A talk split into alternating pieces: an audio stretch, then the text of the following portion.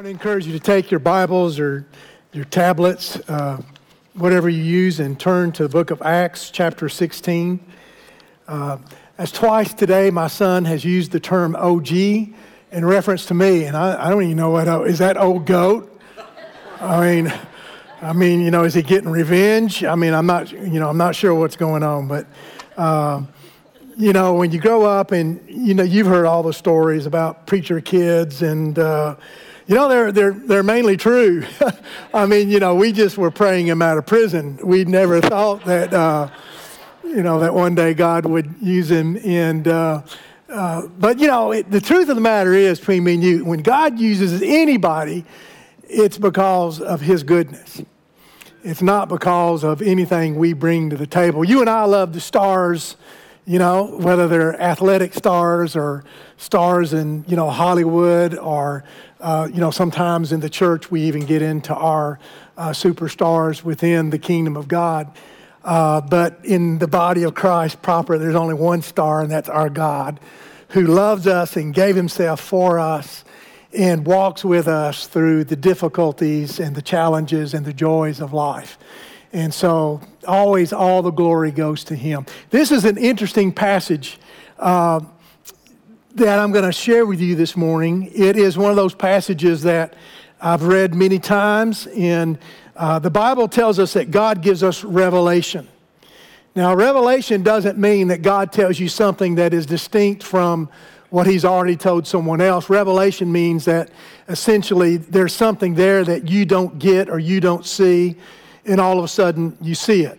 And many times, what happens is God will put you in a circumstance in your life.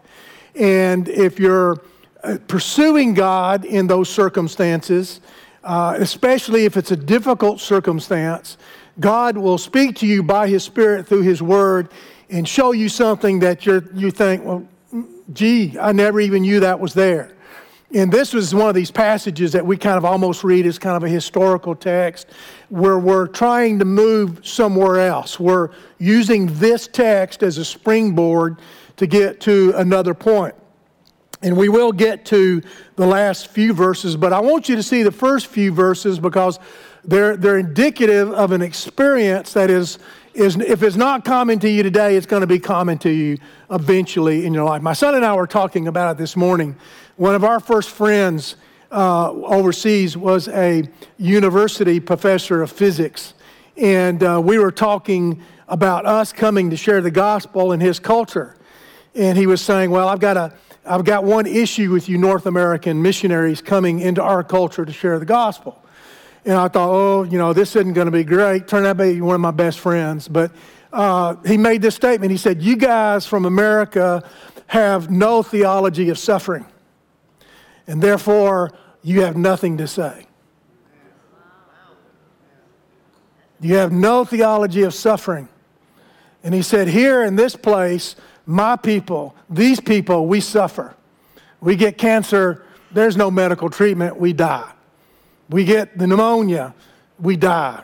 Our children die. The graveyards are filled with the graves of our children. If you go into uh, the Northeast, where I've worked with a lot of churches and had time off, I like to go into the old graveyards. And the graveyards are filled with uh, families of six or seven children. Some plague or some disease came through the United States and took out uh, many of the children. And so that was, that was an indication to me that somehow in my formative years as a Christian, that even though the truth would be told that I understood a lot of the gospel, the truth also would be told that I only stood, understood a part of the gospel.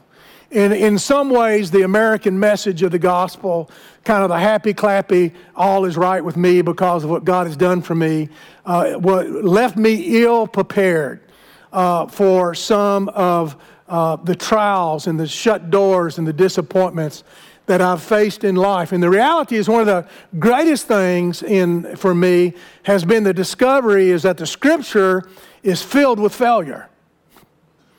The scripture is filled with people who suffered.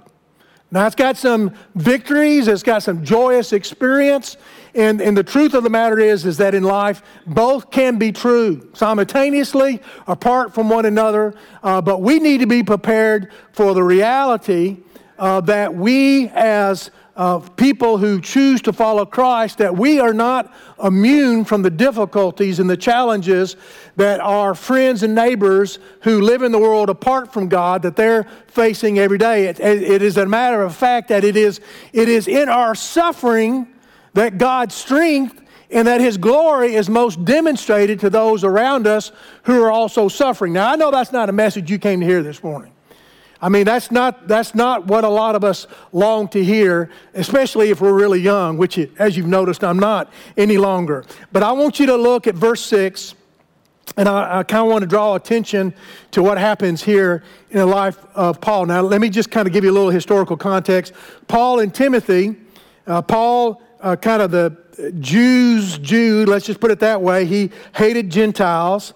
Uh, he comes to faith through a divine kind of revelation where he encounters Jesus on a road in Syria, totally transforms his life, and God sends him as a missionary to the people he hates. Now that's the first clue. You know, he, you know, God, God's going to give me everything I want. He's going to send me what I want. He's going to send me to places I like. Uh, no, probably not. So, Paul, the Jew who understood the Jew, the history of the Jews, knew how to communicate with the Jew, was fluent in Hebrew, he spends the rest of his life with the Greeks or the Gentiles or the pagans, as they would have been called, or as the Jews love to call them, the dogs. They, they saw all Gentiles. You're Roman, Greek, you know, African American, whatever we might be, whatever our background is, unless your background is from the Jewish faith, you're just, at this time, you are considered to be not of the family of God. You're a dog. And so this is where Paul gets sent. So uh, the church at Antioch, which was a Gentile church, one of the first Gentile churches, lays hands on Paul and Timothy, young guy, and they send him out. Now, my guess is, knowing Paul, he was a real scholastic type ac- academic guy, that there was probably a lot of planning about his journey, where he would go. And because he was a spiritual man, there was probably some prayers. And so, needless to say, my thought is Paul had a plan that he felt like he was feeling like had been blessed by God. He felt like he was walking in God's will. But I want you to see the response and the circumstances that he faces. Verse 6 And they went through the region of Phrygia, and Galatia, having been forbidden by the Holy Spirit to speak the word in Asia. Now, this, this is kind of southern Turkey. So Paul's got his plan, he's got his affirmation from God, and so they travel this long distance, and when, when they get there, uh, he has some type of revelation, or he has a dream, or maybe, probably more than likely, circumstances close the door. And so uh, this missionary journey starts out as a resounding failure. The door is shut. Have you ever had a door shut in your face? Have you ever had a dream die? Have you, have you ever had something that you even felt you felt spiritual about it? I mean, as a Christian, you you prayed about something, you felt good about something, a relationship was good, something sweet was going on in your life. It, it seems like that maybe God was going to open a door, and maybe there was a lot of anticipation of that, or maybe maybe even you got into the door and all of a sudden that door shut in your face. This is kind of where Paul is at.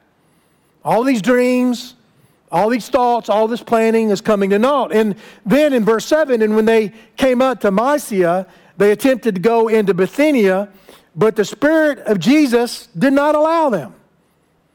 So that's twice, two times. And then it goes on. So passing by Mysia, they went on down to Troas and a vision appeared to Paul in the night. We're going to talk about that vision in just a minute. But essentially, the two doors that Paul thought were open were immediately, after all the effort of getting there, they were shut. The two dreams that he had of going into these areas where he could kind of share the good news of the gospel because now there was persecution going on back in Jerusalem. But in Asia, in Greece, in Turkey, in these areas, people were wide open to hear about the good news of the gospel. So Paul would have been excited. Paul would have been affirmed about going to these places, but when he got there, everything was shut down for him.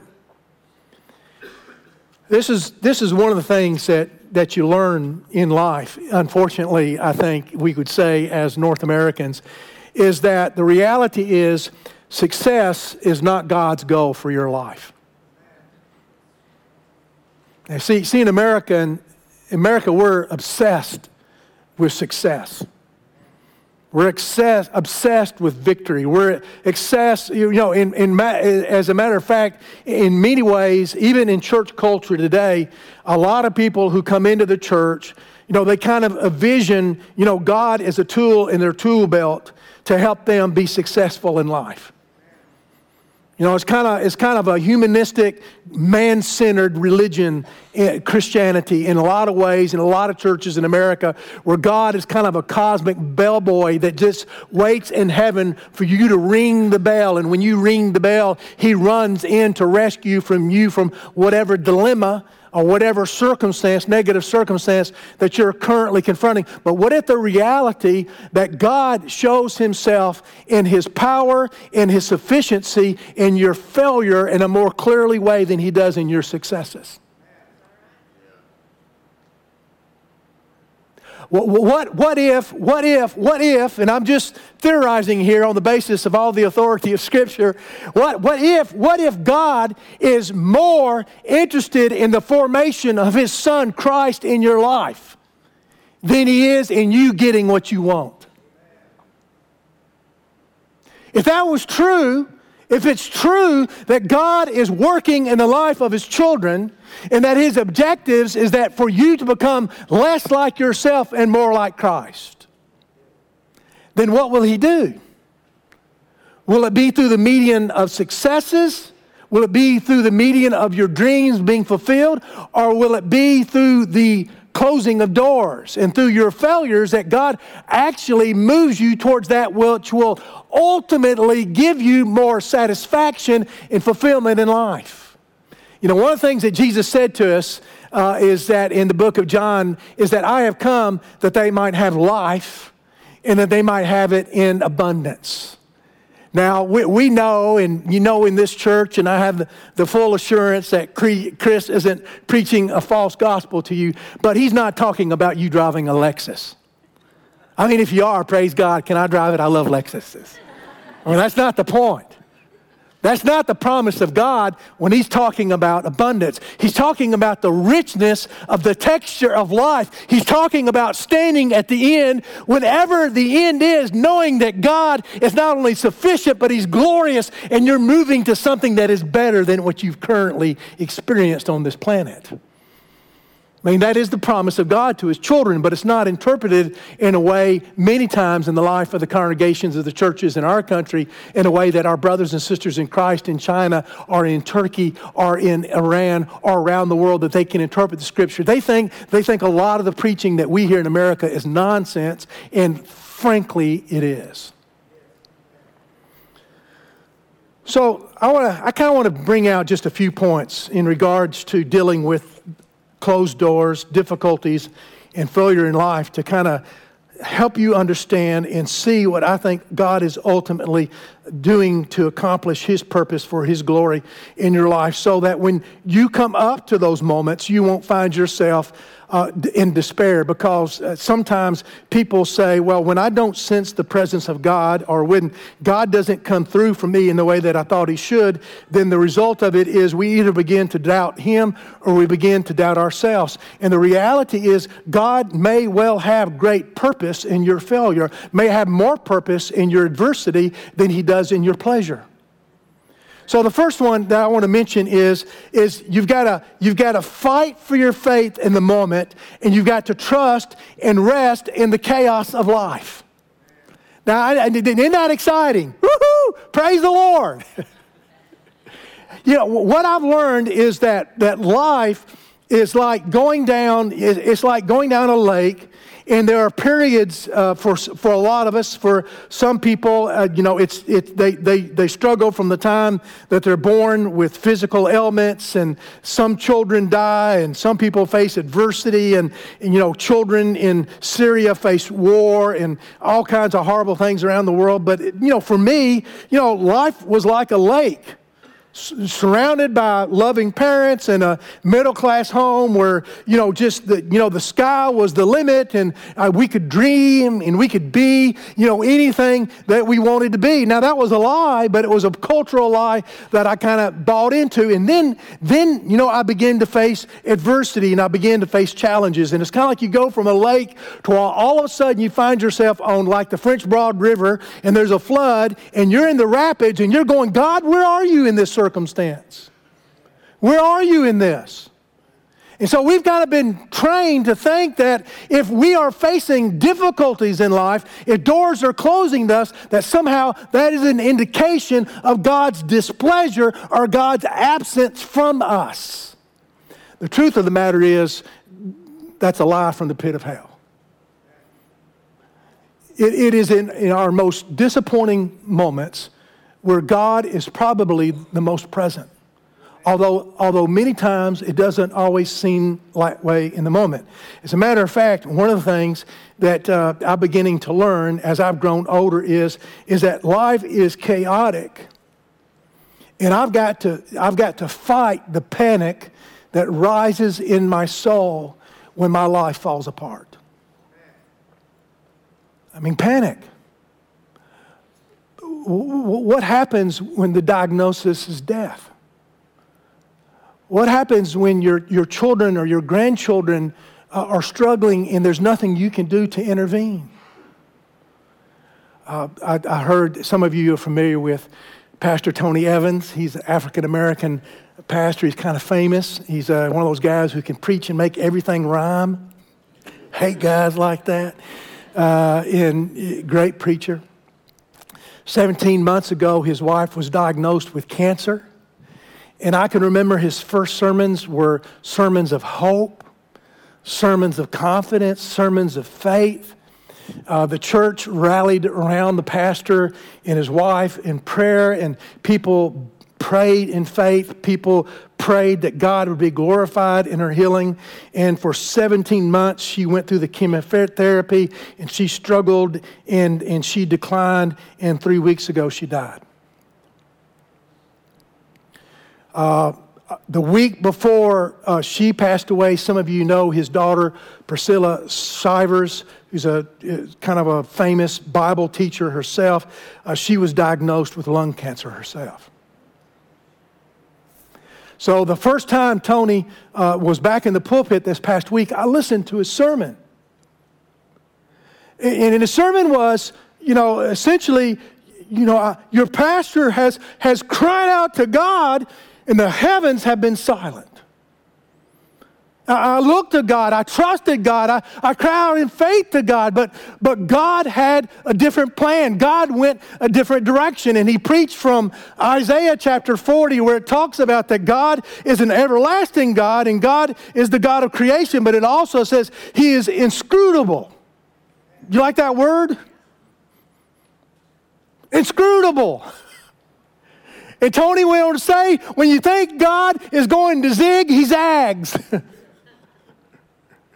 When you think the door is going to be open, the door is shut. When you think that all the lights are green, all of a sudden when you get up to the stoplight, it just immediately turns red, and God says, Don't go down this path, it's not for you.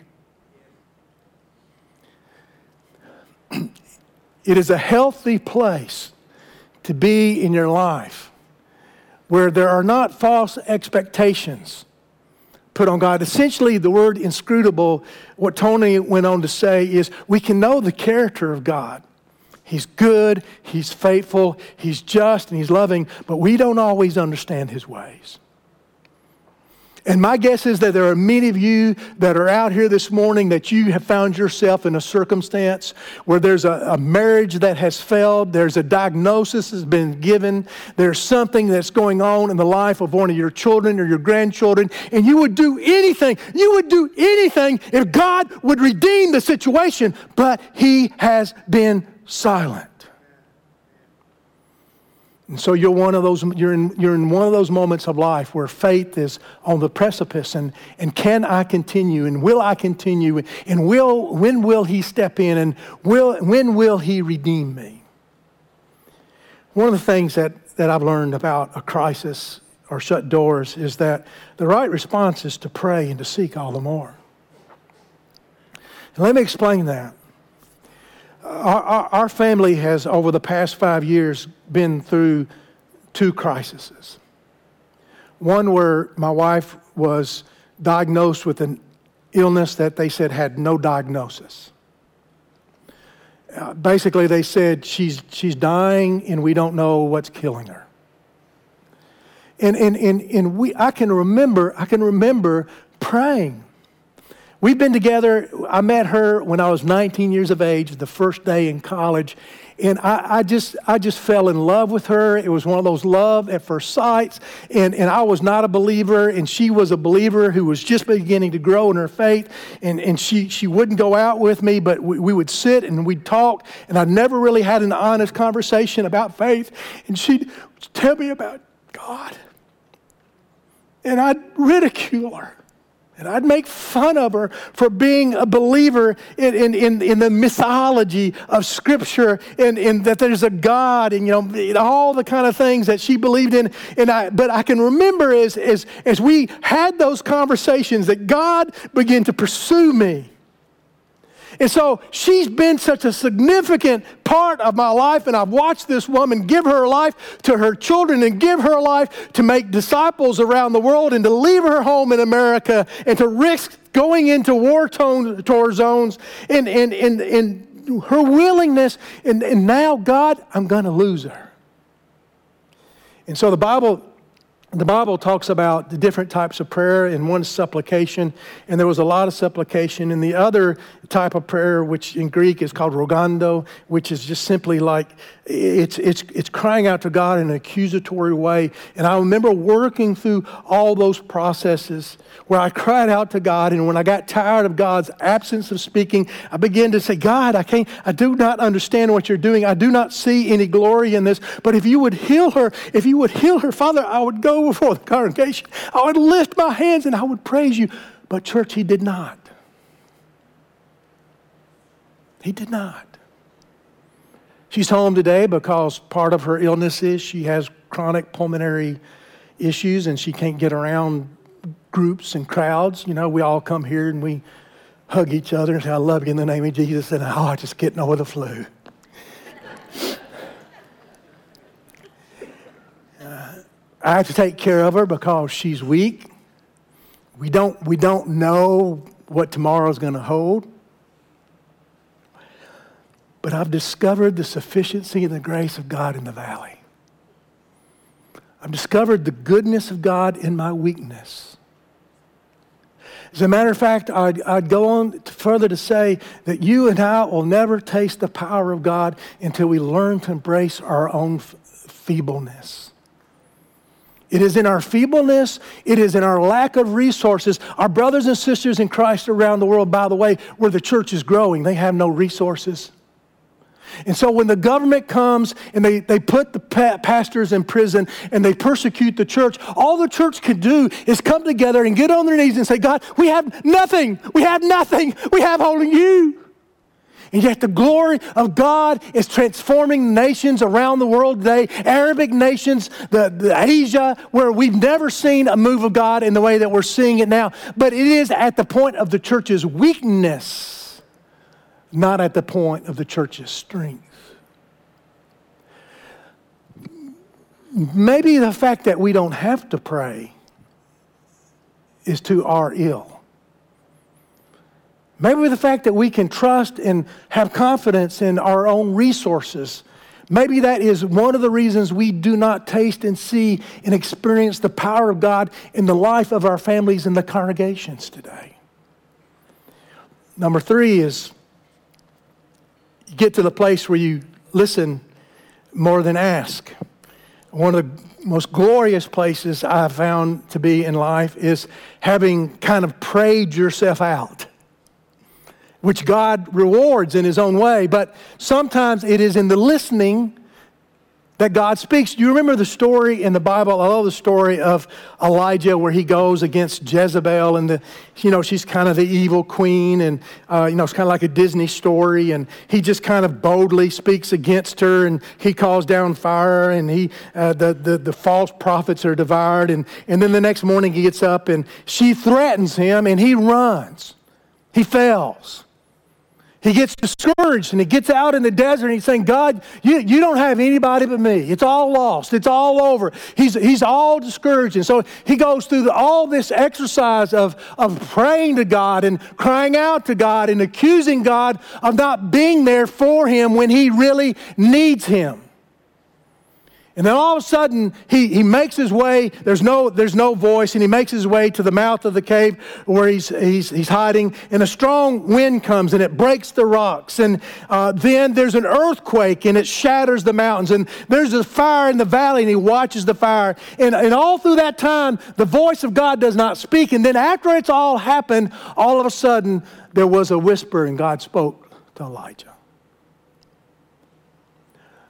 Some, sometimes the best we can do in the crises of life is muddle through and wait on our Redeemer. Do you, you remember the story? I love the Old Testament stories in Daniel. You know, we, we love to hear about how they were thrown into the fiery furnace. But folks, God, God, God did not deliver them from the fiery furnace. He delivered them in the fiery furnace. Do you understand that? You're, suffer, you're suffering. Your suffering is not the absence of God. Your, your closed doors and your failures is not an indication that you are not a child of God. God has His inscrutable purposes in your life. And the one that we know for certain is that his ultimate objective is that Joe Dillon would decrease and Jesus Christ would increase in me for his everlasting glory.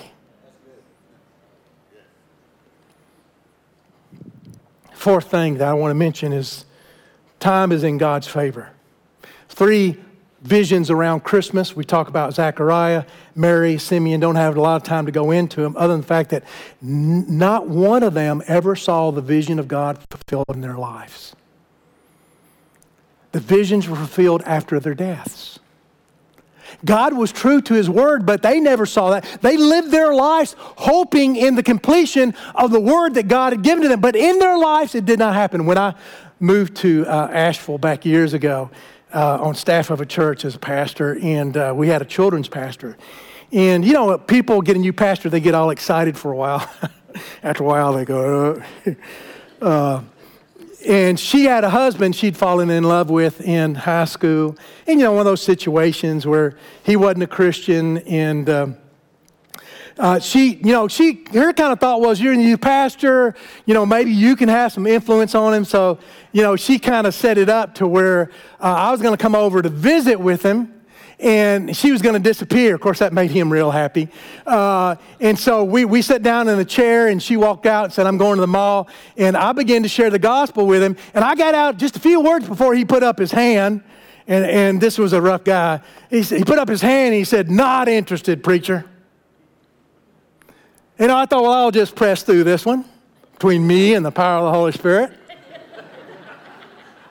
and so I started talking some more, and he just took the TV controller and just, whoop, he just brought that volume up to where he couldn't hear a word I was saying.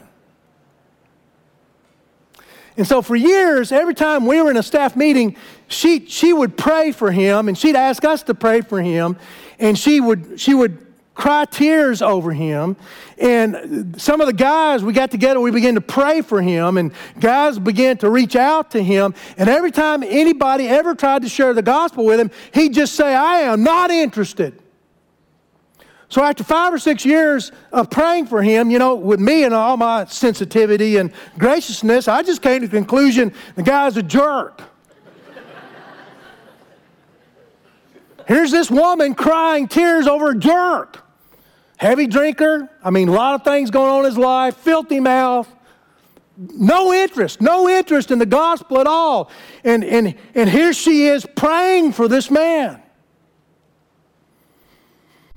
A few years ago, after I left the church, I got the word that she was diagnosed with terminal cancer.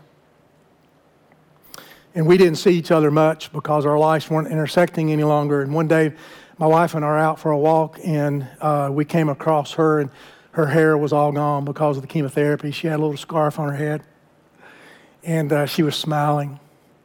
And so, you know, I just, I did, again, I guess my wonderful sensitivity, you know, I just thought, well, she's got good news. She's been through this chemotherapy, and they've said it's in recession.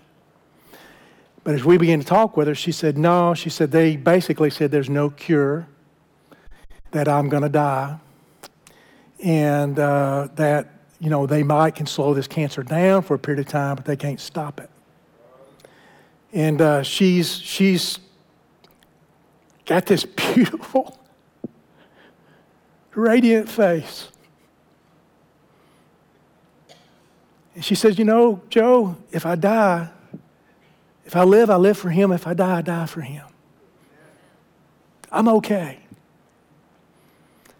Would you pray for him? I don't, no. I didn't say that. Not that insensitive. But you pray for him. The next time I saw her, she was much declined, but still the same joyous, radiant woman. And the, our last parting words were, you know, pray for him. So she died. He comes and stands in a back room in the funeral, not wanting to talk to anybody. Walks in, sits in the back of the funeral home during the service, and he leaves before the funeral service is over so that he won't have to talk to anybody. So here's this woman who has faithfully prayed and pled with God do something. Save my husband. Break down the wall of my husband. And he has stubbornly and arrogantly refused to listen to the good news of the gospel that could change his life. So, three months later, I get up one morning and I get a text from his mother in law, and she said, Do you know he died last night? Massive heart attack. You know, I tried to say the right thing. I tried to say, you know, I'm so sorry to hear that, what a tragedy is for her family. And she texted me back. She said, Do you know what happened? I said, No. She said, Two weeks ago, he gave his life to Christ. And she said, Joe, he was a transformed man. You see, t- time is not in our favor, but it is in God's. you and I may go a long, long journey of difficulty and adversity, and we're crying out to God, God, where are you in this? And the reality is, God is there. But we may never be rescued in the moment. And that doesn't decry or decline his faithfulness or his love or his sufficiency or his grace or his mercy because his ultimate goal is that you would know him. So time is in God's favor, favor. And the fifth thing is I want to say in closing this morning is ultimately faith is the goal. In Hebrews 11, essentially what the scripture says is God rewards those who seek him.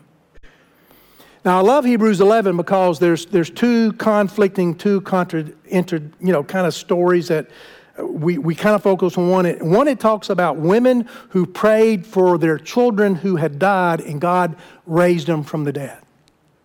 Isn't that a good story? Wouldn't it be cool on Sunday morning? Well, gosh, one, I mean, I just hate to hear that Fred passed away. No, he, well, he did die, but God brought him back. Woohoo! But we never read the rest of the text. And it says, and there were others who were sawn in two. So, so some, some obviously see God in a miraculous way coming and redeeming and rescuing and saving them from the circumstances and the fears that they've had in their life. And God delivers them and they get stand in the congregation and they give the glory to God. But there are others that when they were sown into, when they were, when they were threatened, when, when life disappeared, when their dreams died, when all the doors were closed, they trusted God. And the Bible says they received the reward of their faith. what is God doing in our closed doors and our failures, in our adversity? Me just kind of mention three things. God is not interested in your self sufficiency. God, if you are a child of God, God will do whatever it takes, and He'll spend as long as it takes to wean you off the delusion that you're in control. Because as long as it's your intellectual capacity, your financial capacity, your emotional capacity to deal with life, you'll never know His strength nor His power. The Apostle Paul, a wise man, a smart man, had to say about his disease, which we don't even know what it was, that it is in my weaknesses that I have determined and discovered and tasted his strength. It is not a bad place to be in life to declare our weakness before a sovereign, all powerful God and turn to Him. God is not interested in what this church can do for God, but God is interested in what He can do through you. Number two, God carries us through life so that we might experience less talk and more walk. While knowledge is good, relationship is better. As a young guy coming out of seminary, I, I knew a lot about God. I knew a lot of facts about God. I, I knew a lot of truths about God. But, it, but it's in the valleys of life it is in my failures, it is in my fears that I have come to know He is a reliable, trustworthy, loving, caring God who walks through us, with us, through the roughest and most difficult of times. So maybe God is more interested in you having a deeper, dependent relationship with Him than you are just having more information about Him. That information won't carry you through the valley, but that relationship will. And then the last thing that I want to say this morning as we close is this. When I was a young guy, I was pretty full of myself. Life has a way of dealing with that, doesn't it? Uh,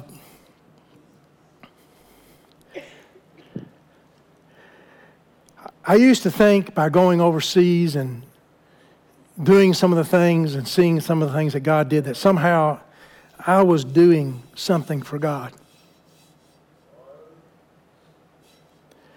And then it dawned on me one day that I wasn't doing anything that God couldn't do for Himself. The truth of the matter is that life is nothing but a privilege of seeing Him work on our behalf. And so, part of the process of our failures and the closed doors and our disappointments in life, and I want you to hear this, is He is teaching you to rest and trust in the God who can when you cannot. And if this morning you find yourself in the place of the impossible, then the invitation of Christ Himself is I am the one who opens the doors.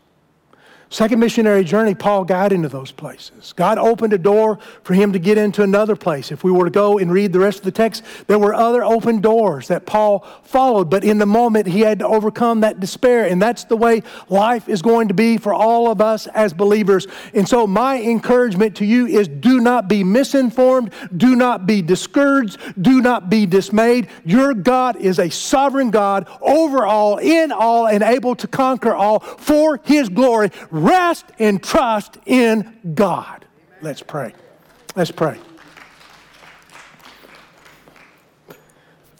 Father, uh, we just uh, stand here and declare our weakness before you.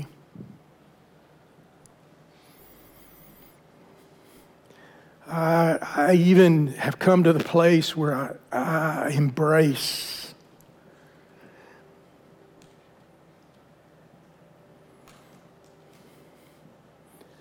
I, I've learned so much in my discouragement, my failures, and my disappointments.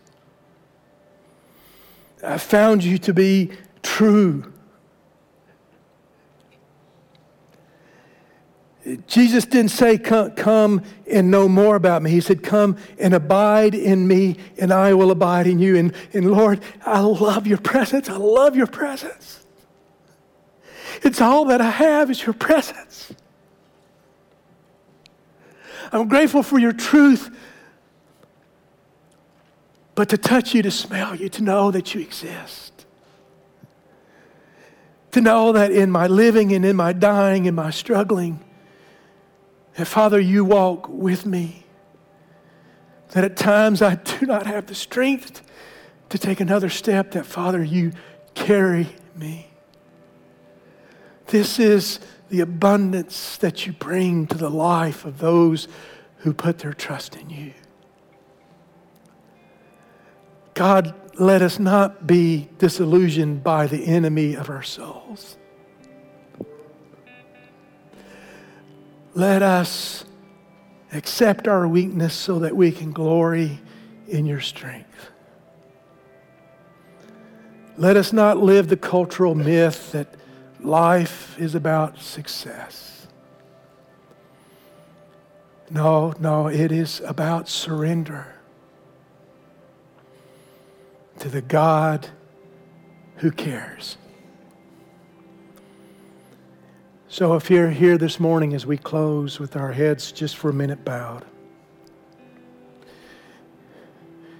if you are wounded, if you are hurting, if you are disappointed, then flee to the God who carries your burdens. Flee to Him. Now, flee to Him. So I don't, I don't even know what that means. Flee to Him. Like a child, cry out to the Father. He's aware of every valley, of every step, of every sense of brokenness in your heart. God cares for you. He came, He came to heal you. Do not leave this place this morning without doing business with God. In your, in your place of disappointment where you've cried out to God and nothing has been the response, wait. Wait. Listen. He may not be in the fire, he may not be in the earthquake, but he will be in the whisper. He is good. He's good. He's good. He is good, and his mercy is everlasting. And he's worthy. He's worthy of our worship. Father, be glorified. Let the words of my mouth and the meditation of my heart be pleasing in your sight. I love you because you have loved me so much. In Jesus' name I pray. Amen.